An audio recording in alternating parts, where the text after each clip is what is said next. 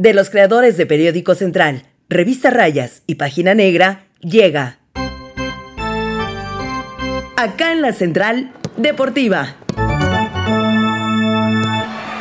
Damas y caballeros, bienvenidos a la Central Deportiva. Un gusto saludarlos. Soy Jesús Palma, mi gran amiga Fer Ugarte. Y vamos a tocar temas interesantes. Ha comenzado ya la Liga Invernal Mexicana, en donde los Pericos de Puebla han comenzado ya precisamente a defender su título que consiguieron en el mes de diciembre del año pasado, los actuales campeones de esta competición. Vamos a entrar en detalle precisamente cómo se va a jugar este formato precisamente de Liga Invernal, donde nada más van a haber equipos de zona sur, no va a haber presencia del equipo del norte, ninguna de la zona norte, la verdad eso llama mucho la atención. Pero bueno, también tenemos información del equipo de la Franja del Puebla que ya se acerca a la recta final del torneo. La próxima semana vendrán las Chivas Rayadas del Guadalajara. Tenemos declaraciones precisamente de Luis Enrique Fernández, uno de los históricos futbolistas del equipo de la Franja. Así que lo invito a que se quede en este podcast. Fer, bienvenida, un gusto saludarte. Hola, mucho gusto, amigo. Este Jesús Palma. Bueno, pues muy muy interesante los temas que vamos a abordar el día de hoy. Este, comenzando por Pericos y su participación aquí en la Liga Invernal. Así es. Y bueno, precisamente entramos en detalle con esto de la Liga Invernal Mexicana, en donde pues nada más, ojo, van a participar los Diablos Rojos del México, Guerreros de Oaxaca, evidentemente, los Guerreros de Oaxaca y Pericos de Puebla. Nada más. Nada más van a haber cuatro. No va a haber Monclova como lo fue hace un año. No va a haber ninguna participación de un equipo del norte. Esto llama mucho la atención. No especificar las razones por qué se llegó a esta situación. Lo que se sabe es que Pericos va a recibir peloteros de algodoneros de Unión Laguna y algunos de, los Olmecas de Tabasco. Así que Pericos va a tener un combinado bastante amplio, pero por eh, juego van a tener 28 peloteros activos. Esa, esa, es la razón, mi querida Fer. Y bueno, ¿te parece? Entramos ya en detalle con esto, que la temporada ya comenzó este jueves 12 de octubre y, y posteriormente va a haber un rol de juego con corrido, todos contra todos y los mejores dos equipos que estén con mejor récord, evidentemente, son los que van a estar presentes en la serie del print. Son los, así se va a jugar esta, esta edición, esta temporada 2023 de Liga Invernal Mexicana, en donde la serie del Príncipe va a ser el que va a ser campeón el que gane 3 de 5 encuentros. Y esto se va a disputar del 28 de noviembre al 3 de diciembre. Así que Fer va a ser una temporada sumamente rápida. Dos meses y ya nos vamos a Serie del Príncipe.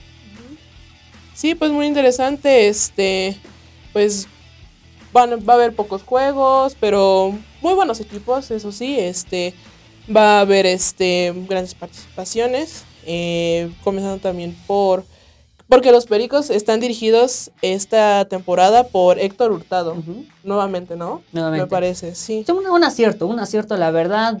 Él se lo ganó precisamente el torneo pasado, quedó campeón en Liga Invernal. Comenzó en la temporada veraniega siendo el manager de los emplumados. Lamentablemente, pues no se dieron esos resultados. No se dieron, tanto de locales como de visitante. Y Pericos dijeron, ¿sabes qué? hacemos a un lado, pero no lo sacaron de la institución. Porque siguieron, eh, él siguió presente eh, con el equipo joven en la Liga de Tabasco y donde precisamente quedó campeón.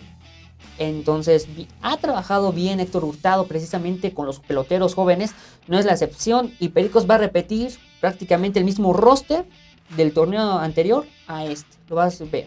Van a seguir presentes Brian Gómez, eh, Giancarlo Servín, Juan Tinoco, por ahí va a estar Alvarado, este pitcher, va a aparecer por ahí, este, me, parece, este, Rodríguez, precisamente, quien también tuvo actividad en Liga Mexicana. En fin, van a ver los mismos rostros, más algunas incorporaciones de algodoneros de Unión Laguna y de los Olmecas de Tabasco.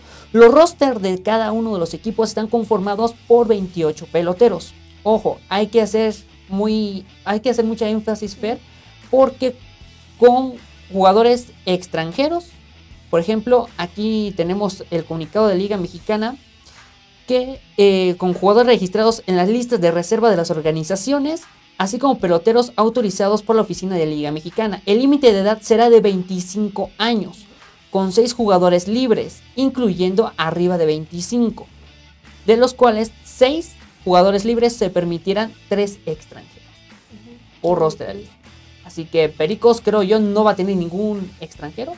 Todos van a ser mexicanos. Todos los peloteros jóvenes van a ser mexicanos. Así que ese va a ser el detalle. Hay que recordar a la gente que este día viernes también va a haber actividad. Ayer jugó Pericos contra Oaxaca. Hoy también precisamente van a jugar contra la novena bélica a las 19 horas. Ojo, hay que hacerle énfasis esto al público. Si usted quiere ir al estadio Hermano Cerdán, los juegos entre semana van a ser a las 7 de la noche.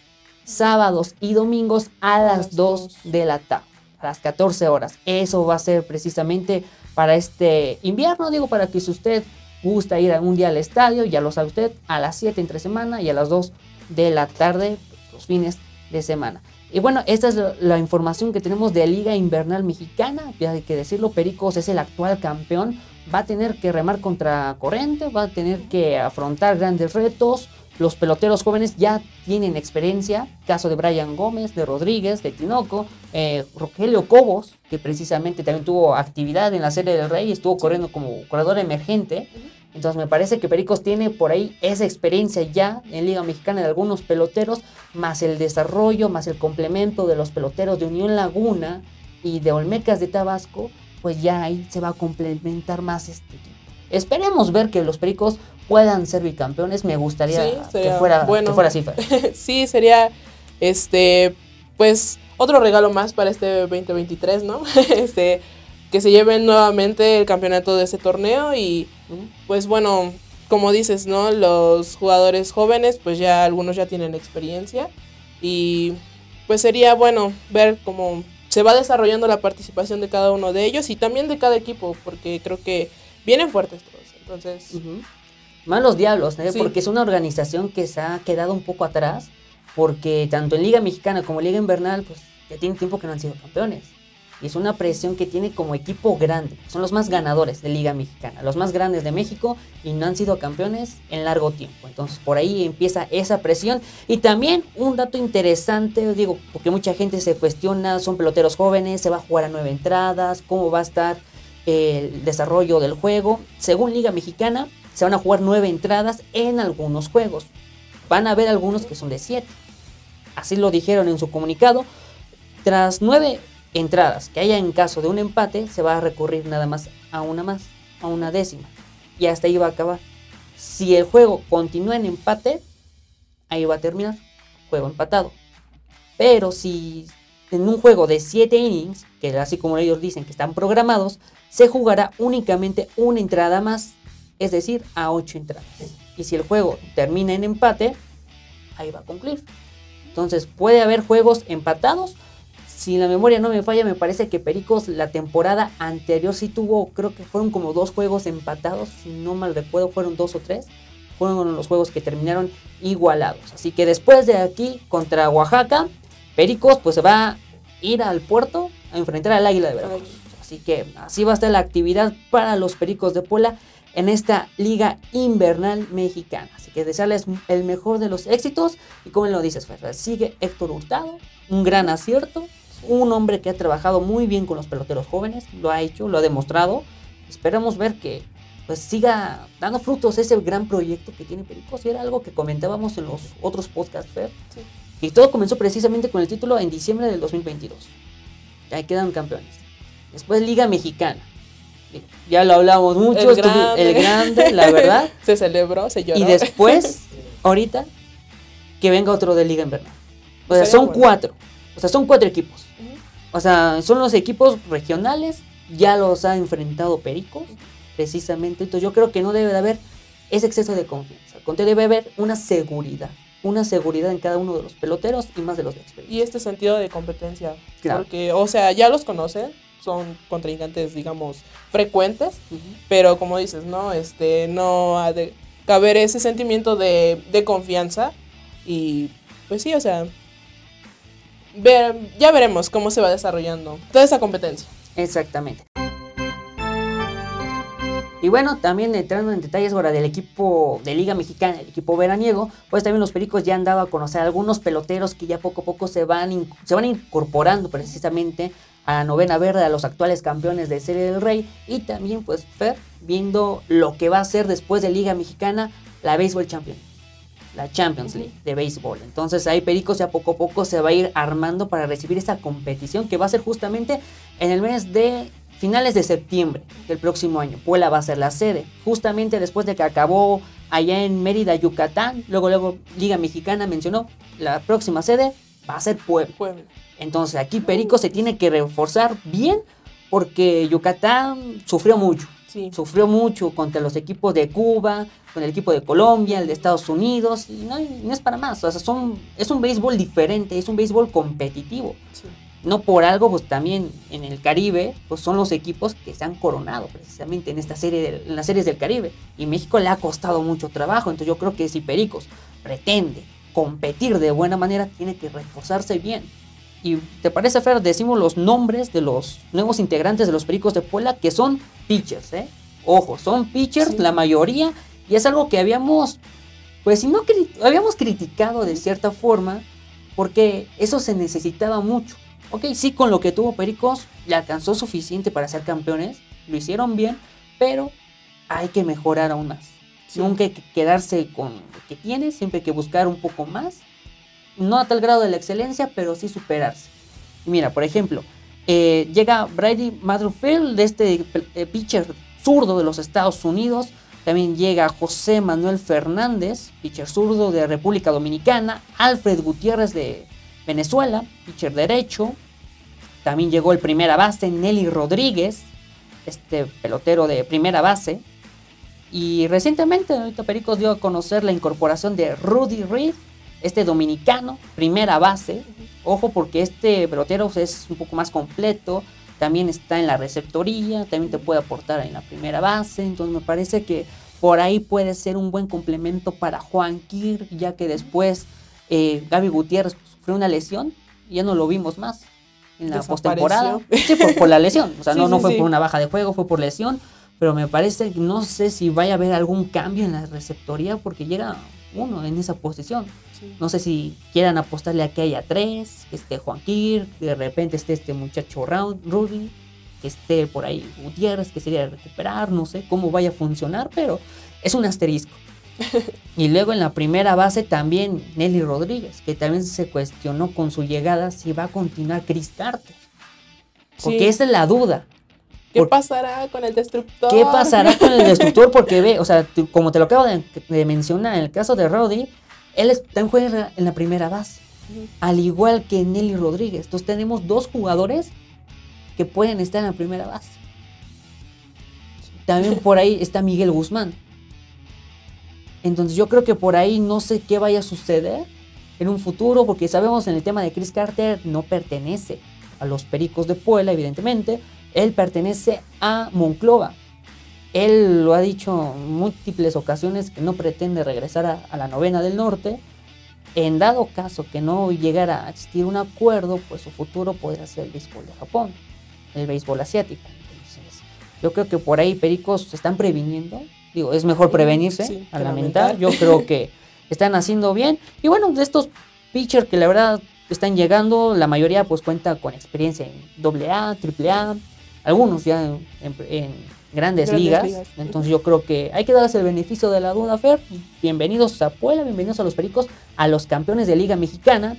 Y pues ya poco a poco veremos su actividad, ya al menos en duelos amistosos en el mes de abril, ya es donde inicia, bueno, febrero, inicia ya la, la pretemporada como tal. En abril ya inicia la temporada 2024, todavía faltan algunos meses, Sí. la verdad, para que rato. regresemos a ver a los actuales campeones, pero están los jóvenes. Ahí también para que la gente se vaya a dar una vuelta a verlos. Sí, pues a ver. Vamos a ver cuál, cómo se va desarrollando cada uno de los equipos de los Pericos. Este, en cada uno de sus este torneos correspondientes. Y pues bienvenidos, ¿no? Todos los este, los refuerzos. Y igual que tengan una buena participación dentro del equipo. Exactamente, ¿no? Eso es lo que, lo que se espera. Y también el caso de Miguel Guzmán, ¿no?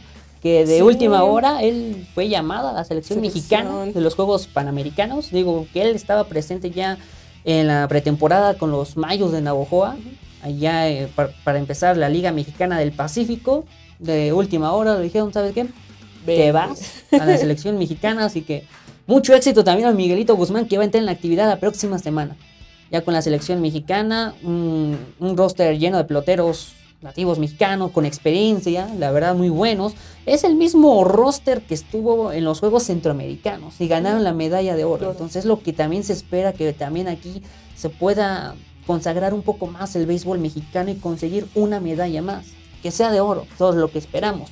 Y también va a haber presencia de otros dos peloteros poblanos, pero nacidos aquí en Puebla, caso de eh, el pitcher Edgar Torres y también del pitcher de Monclova, eh, me parece, bueno, no recuerdo el nacido de Chipilo.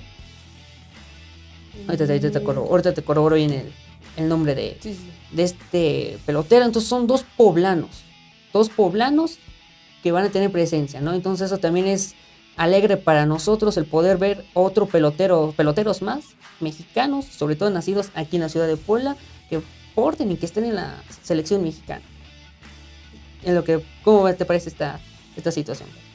Pues, este, pues muy sorpresivo, ¿no? El llamado de Miguelito Guzmán, este, a la selección, eh, como dices, ¿no? Iba a participar en la Liga del Pacífico, pero pues bueno, ya van a entrar, como dices, ¿no? La próxima semana en actividades, este, van a tener rivales fuertes, entonces, este, como dices, ¿no? Esperamos que, que tengan buenas participaciones, este, hay que nos regalen una medalla como en el torneo pasado, este, y pues ya. Es- Exactamente, ¿no? Es lo que, lo que esperamos. Mira, ahora sí, tenemos el roster, mira, de la selección mexicana que se me estaba yendo el nombre, Edson García, el poblano. Edson García, nacido en Chipilo, también va a estar Edgar Torres.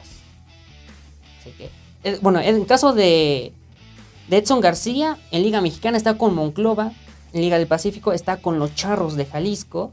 El caso de Edgar, eh, Edgar este, Torres, pues va a estar en este invierno con Navojoa, va a compartir ahí vestidor con Miguel Guzmán.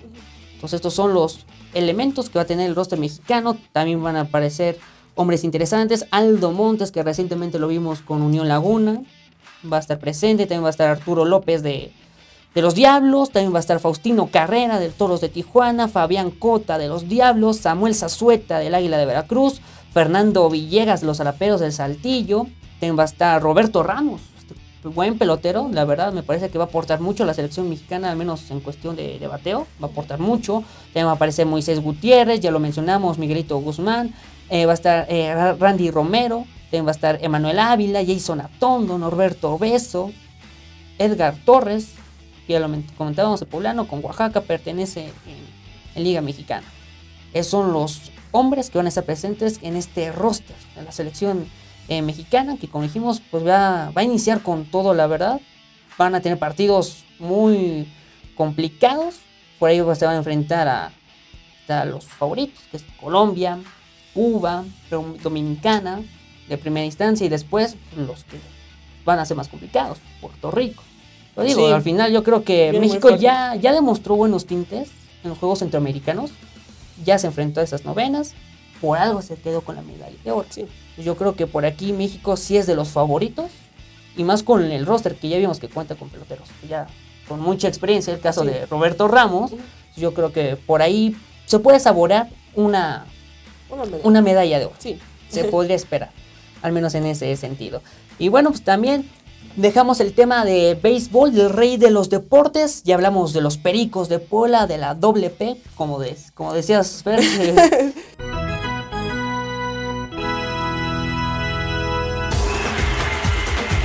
Ahora pasamos con el vecino de enfrente, dejamos el hermano Cerdán y ahora nos pasamos con Al el Cuauhtémoc. Puebla, con el Pueblota dirían, porque la franja, imagínate, lo que decíamos, me acuerdo yo en, el- en los primeros podcasts de este, de este año, lo complicado que iba a ser para la franja el poder competir contra otros equipos, pues que tienen mayor potencial económico. Pero supimos todos los problemas que hubo con Eduardo Arce, toda esa problemática, el fracaso en la Leagues Cup, que se iba, que no se iba, al final de cuentas se terminó Sí. marchando, que llegaba Gerardo Espinosa y no llegó por el tema del reglamento y dieron pie a Ricardo Carvajal, pero ahora el Puebla se vio involucrado en una situación, como lo comentamos, del TAS, por una alineación indebida, una situación que sí, golpeó, dolió mucho Sí. al equipo de la Franja porque ese partido contra Tijuana habían demostrado buenos tintes, habían demostrado un buen fútbol.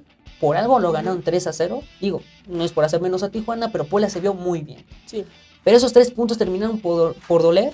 Y yo le doy mucho mérito a este técnico Carvajal, que pese a esa situación, logró que el equipo se mantuviera en un estado anímico positivo. sí, Porque le fueron a ganar al Atlas, a uno que era favorito sobre Puebla, la verdad. Y 3 a 2 sí. un partido. O sea, sufrió mucho el Puebla, sí, no digo que no. Hubo errores defensivos, no diré que no. Pero se consiguió una importante victoria. Y después, contra el equipo que más le ha invertido, que es Rayados de Monterrey. Imagínate, Rayados. La banca que tiene es titular en otro equipo. Yo creo que Sí. Quisiera la banca de Rayados. ¿Qué equipo no quisiera esa banca? Ese plantel, ese presupuesto. Y terminó en empate. Empate. O sea, yo creo que sí, ok, Puebla se defendió mucho, pero el mejor equipo, el de más mayor inversión, no te pudo ganar. Entonces imagínate cómo está esa situación. Después sí, va y le gana a Necaxa, que también hubo ciertos asteriscos que no me gustaron, pero pues sumó dos victorias y un empate. Siete puntos de nueve. Algo que, la verdad, Fer, en este cierre del torneo, pues llega a beneficiar mucho en lo psicológico al equipo. Sí, por supuesto. Y bueno, vendría beneficiando aún más eh, en el caso de que pues el TAS, ¿no? Les otorgue estos tres puntos, ¿no? Me parece. Y ascenderían dentro de la tabla, ¿no? Me, Sí. me parece.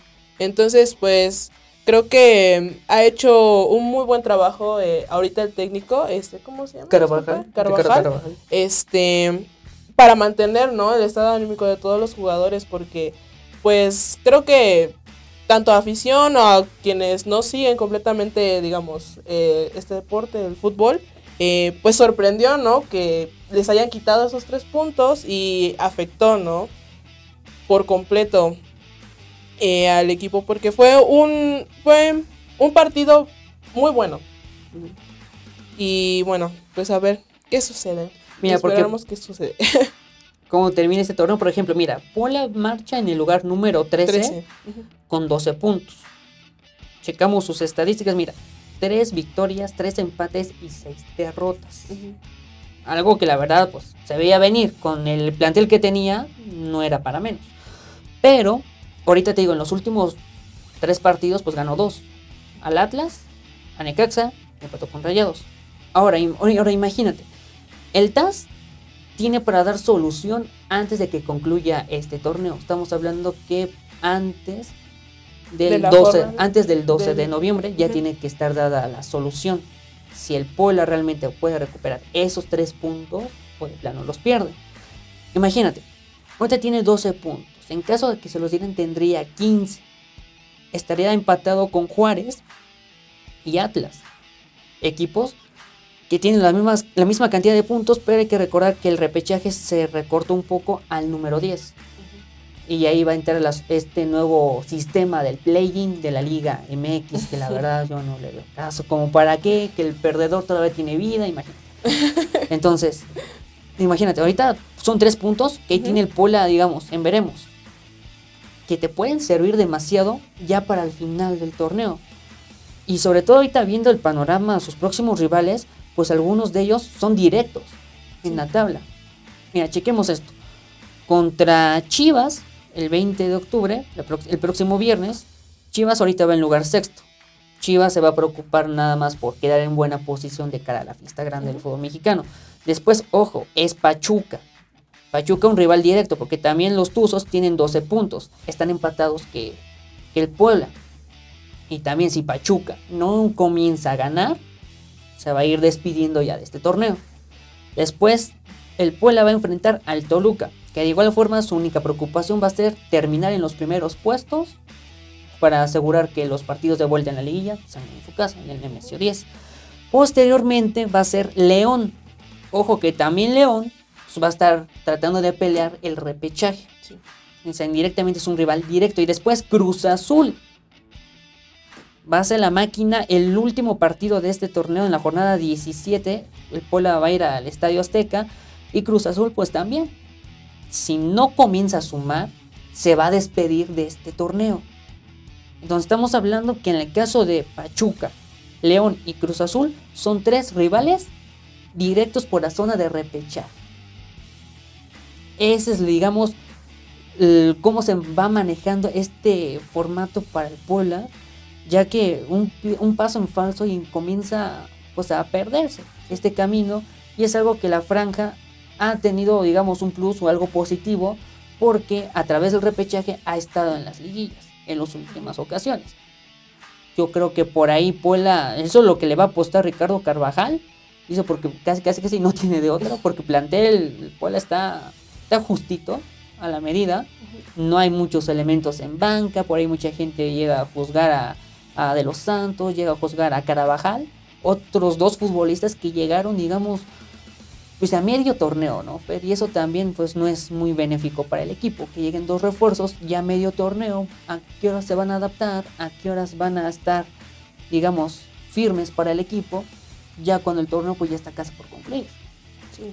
O sea, eso la verdad es un tache para la, para la directiva del pueblo porque así no deben de ser las cosas. Si tú vas a tenerte futbolistas extranjeros, pues trata que sea lo más, que sea en plena pretemporada, o inclusive una semana antes o dos de que empiece el torneo o inclusive ya que se haya jugado una fecha, porque así le das tiempo al futbolista extranjero que se pueda adaptar, digo, porque también por la, la altura no es, no es fácil, y más para futbolistas sudamericanos que juegan casi a nivel de mar, entonces sí les llega a complicar un poco, pero para eso pues está la pretemporada, digo, si quieres hacerte futbolistas de este calibre, está desde pretemporada, no desde ahorita. Porque la verdad ahorita Puebla lo que necesita es jugadores de cambio, que sean fuertes. Porque todo deriva ahorita en estos momentos de Guillermo Martínez. Uno de los delanteros que ahorita está marcando así cierta diferencia con el Puebla, ha anotado goles, se ha hecho muy presente y la afición misma se lo ha reconocido. Mucha gente ha dicho que este futbolista ha mejorado, coincido, ha mejorado su nivel por la confianza que ha tenido en el técnico. Hemos visto una debacle, una caída fuerte con Martín Barragán, que el torneo pasado, bueno, en torneos anteriores, pues la verdad había hecho buena cantidad de goles, era de los mejores en el torneo y después cayó mucho. Entonces yo creo que al menos en esa situación Puebla, te repito, tiene un plantel justo, limitado y pues si tú quieres que este equipo sea competitivo, tráete de lo mejor y desde antes. El equipo pueda hacer buena conexión, porque así la verdad es hacer, es prácticamente lo mismo ir al día, ir al día, ir a la jornada, depender del repechaje para poder estar en la liguilla. Digo, yo no sé si ellos ya estén conformes con eso o esa sería la palabra, conformismo. Yo no creo que sea así. Yo no creo que la afición misma esté de acuerdo en esa situación. Yo creo que la afición, el, la afición que tiene la franja, pues se merece un mejor trato, una mejor satisfacción de cara a la liguilla. Pero te parece, Fer, vamos a escuchar la opinión de Luis Enrique Fernández, ex futbolista del equipo de la Franja, que por cierto lo tuvimos aquí en este espacio de Periódico Central y nos comentó su opinión, su punto de vista de la actualidad del equipo de la Franja. ¿Les parece? Vamos a escucharlo. Sí, yo creo que la directiva parece que le, está encontrando al, al, la cosa del director técnico esta pareja que ha entrado se me hace gente que, que sabe y que le está echando muchas ganas eh, en el proyecto de lograr eh, calificar al equipo. ¿no? Afortunadamente también han conseguido dos, tres jugadores que han ayudado mucho para que realmente el equipo adquiera más fuerza y sea más competitivo. ¿no? El, el equipo es, es, es fuerte, es bueno, tiene condiciones y parece que ya están agarrando este, su segundo aire porque realmente estaba la situación muy fea. Qué bueno, buen triunfo y ojalá que ahora que vienen las Chivas se logre otro triunfo que realmente podría ayudarlos bastante en la, en la tabla. Y que la situación de los tres puntos que le quitaron, ojalá se los regrese el TAS. Bueno, esto fue lo que comentó Luis Enrique Fernández Fer su punto de vista, digo, es una persona apropiada, digo, para opinar del equipo de la franja, un histórico, la verdad. Mucha gente lo recuerda por anotar ese gol de penal en la final del 82-83 ante la Chivas hace ya algunos ayeres. De hecho, ese fue el primer título del Pola en el máximo circuito, así es. ¿Y te parece, Fer? Pues también vamos viendo cómo va la tabla general de este torneo. Mira, el América, como líder, que apenas cumplió un año más de existencia. sí. La verdad, el equipo. No mames, qué asco. Un equipo querido y a la vez odiado. Pero bueno, el América de líder con 27 unidades, 8 victorias, 3 empates y una sola derrota. Imagínate. Pero algunas de ellas con ayudadita del árbitro, dirían algunos. Guiño, guiño. Guiño, guiño el ojo, diría una, una de la serie de los. Miren, los Tigres, segundo lugar, con 22 puntos. Los Pumas, terceros, Tercero. con 21. Seguido de Atlético San Luis, que es cuarto con 19 unidades. Toluca, quinto con 18. Mismos puntos que las Chivas, con 18 Venga, unidades. venga, venga. Sextos, que por ahí, que después de ganar el clásico tapatío, pues puede levantar este equipo. Digo, Sí. eh, todos sabemos que en este fútbol mexicano, la verdad, puedes iniciar mal, perdiendo, goleadas, etcétera. Pero si cierras de la mejor manera el torneo, serías uno de los favoritos Sí. para ser campeón, la verdad. En el caso de Tijuana, séptimo con 17 unidades, los Rayados de Monterrey, octavos con 17 puntos. Y vaya aquí, Rayados, como he extrañado a Aguirre, como he extrañado a Berterame, porque la verdad ellos dos son piezas fundamentales en el equipo de Rayados. Ojo que Tecatito Corona, la verdad, yo no lo veo en buena forma, la verdad, yo creo que Tecatito, la verdad, me sorprende mucho que luego inclusive lo tomen en cuenta en la selección mexicana, algunos lo quieran colocar, yo creo que pues, Por. yo creo que Tecatito. Por. Bueno, pues sabemos que hay patrocinadores de por Sí. medio, hay una televisora que también le pasa la lista. Así que, Pero ¿a quién tenemos después de Tecate? bueno, pues ahí está, por ejemplo, el chino Huerta. Sí. Ahí está, ahí está el chino Huerta. Aquí, nos- aquí El hay, está- aquí no está, aquí hay un defensor del Tecatito, digo, también hay que darles otras oportunidades. Y por Sí, ejemplo, ahorita en la, con la 23 años selección, chino, ahorita con la selección mexicana, pues está, va a haber un tridente interesante. Por ahí puede estar Cha- eh, Chaquito Jiménez de centro delantero, el Chucky, Chino Huerta. Lo que antes era Raúl Jiménez, Irving Lozano, Tecatito. Entonces yo creo que hay una evolución ahí. Yo creo que hay que darle el beneficio de la duda, por ejemplo, al Chino Huerta, ha hecho buenos papeles. A mí me gustaría ver un poco más encendido a Santi Jiménez con el Feyenoord haciendo grandes cosas. Y luego con la selección mexicana le cuesta trabajo. Entonces Sí. yo espero ver ya una versión un poco más consolidada del, del Chaquito. León, noveno, con 15 puntos. Juárez en la posición número 10. Está en el último lugar del repechaje con 15 puntos. Igual que el equipo de la Fiera. Y desde ahí, imagínate, Fer. Estamos hablando, por ejemplo, que Cruz Azul, que tiene 11, está a 4 puntos de la décima posición. A 4. Qué fuerte. Entonces, todavía hay esperanza, digo, para el equipo de Cruz Azul, todavía hay esperanza. Y en el caso del Puebla, imagínate lo que sería sumar ante Chivas. Por ahí Pachuca, yo también, el equipo de Hidalgo, la verdad, hace un partido bueno y después te entrega otros dos malos. La verdad, imagínate, después del 4-0 que le metió el América en el Estadio Azteca, después en el Estadio Hidalgo, pues empató con Tigres. Se vio una mejoría, pero este equipo de Guillermo Almada también no, no ha dado bien la situación. Entonces yo creo que por ahí Puebla también es una oportunidad para que pueda sumar de a tres. Y teniendo en cuenta esos tres unidades que se están analizando con el DAS, de ser así, imagínate, sería un salto importante Sí. para la franja y llegar a puestos de liguilla. Sí, pues esperemos que pues en ese partido que se va a enfrentar contra las Las Chivas, pues den lo mejor de sí para que así si el TAS ahora sí tiene la última palabra, es, nos otorguen esos tres puntos para poder saltar dentro de esa lista para estar dentro de seguir con vida, más que nada. Mantenerse, mantenerse en esa lucha porque también va a depender de otros resultados. Por Sí. ejemplo, que por ahí Santos no, no llegue a sumar más, Querétaro. Que a decir verdad, Querétaro yo pensé que iba a dar un poco de más eh, batalla en este torneo, la verdad. Yo lo imaginaba así, pero bueno, está con la misma cantidad de, de puntos que el Puebla, la verdad. Y bueno, ya entrando en detalle, precisamente el próximo viernes se va a reanudar la Liga MX después de estos dos partidos de la selección mexicana. Mañana sábado contra Ghana y el día martes contra Alemania. este viernes 20, pues el Puebla va a recibir en dos veces mundialista a las Chivas Rayadas del Guadalajara. Y Chivas Fer, pues ha sufrido mucho cuando viene a Puebla. Y últimamente ha sufrido demasiado. El torneo anterior, Puebla, por ahí con un resultado de 1 a 0, sufrió mucho, pero le terminó ganando al conjunto del rebaño. ¿Qué puedes esperar de este partido, Fer? ¿Cómo ves a Chivas? ¿Crees que este parón por la fecha FIFA le llegue a perjudicar el buen nivel que le vimos contra el Atlas en el Clásico Tapatío? Mm, pues yo creo que puede llegar a pesar a la localidad de Puebla. Aquí, bueno, cuando se lleguen a enfrentar.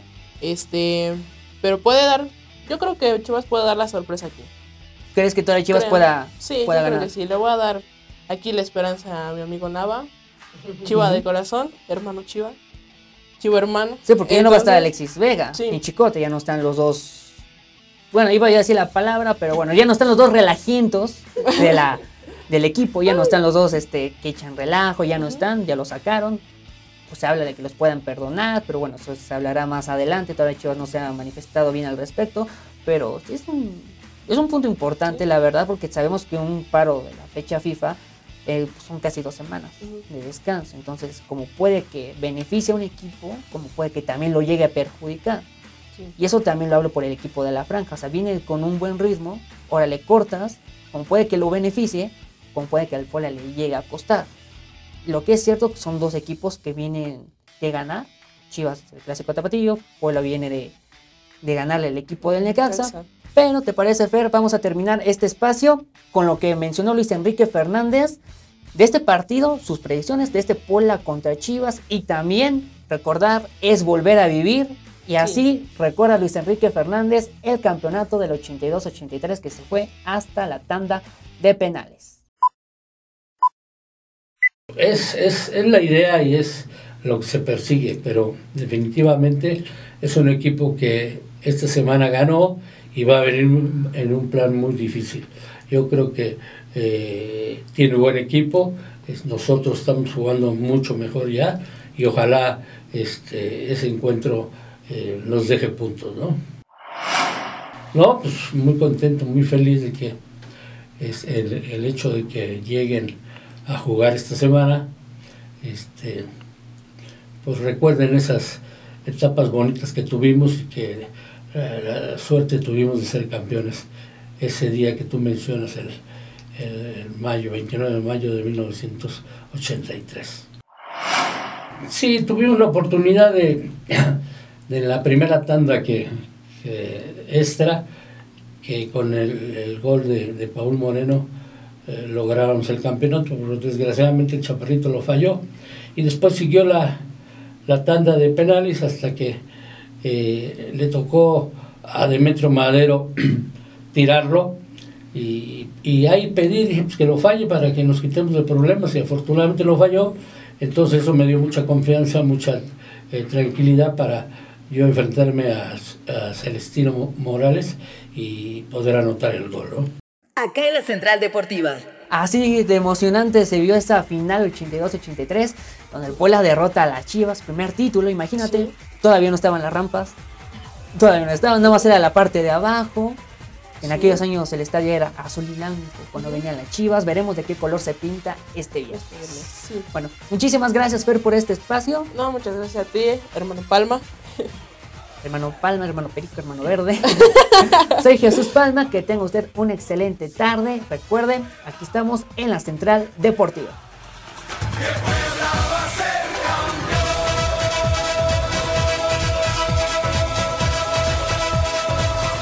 Acá en la Central Deportiva. Guión e investigación, redacción Periódico Central Deportes. Producción y edición, Liz Gómez.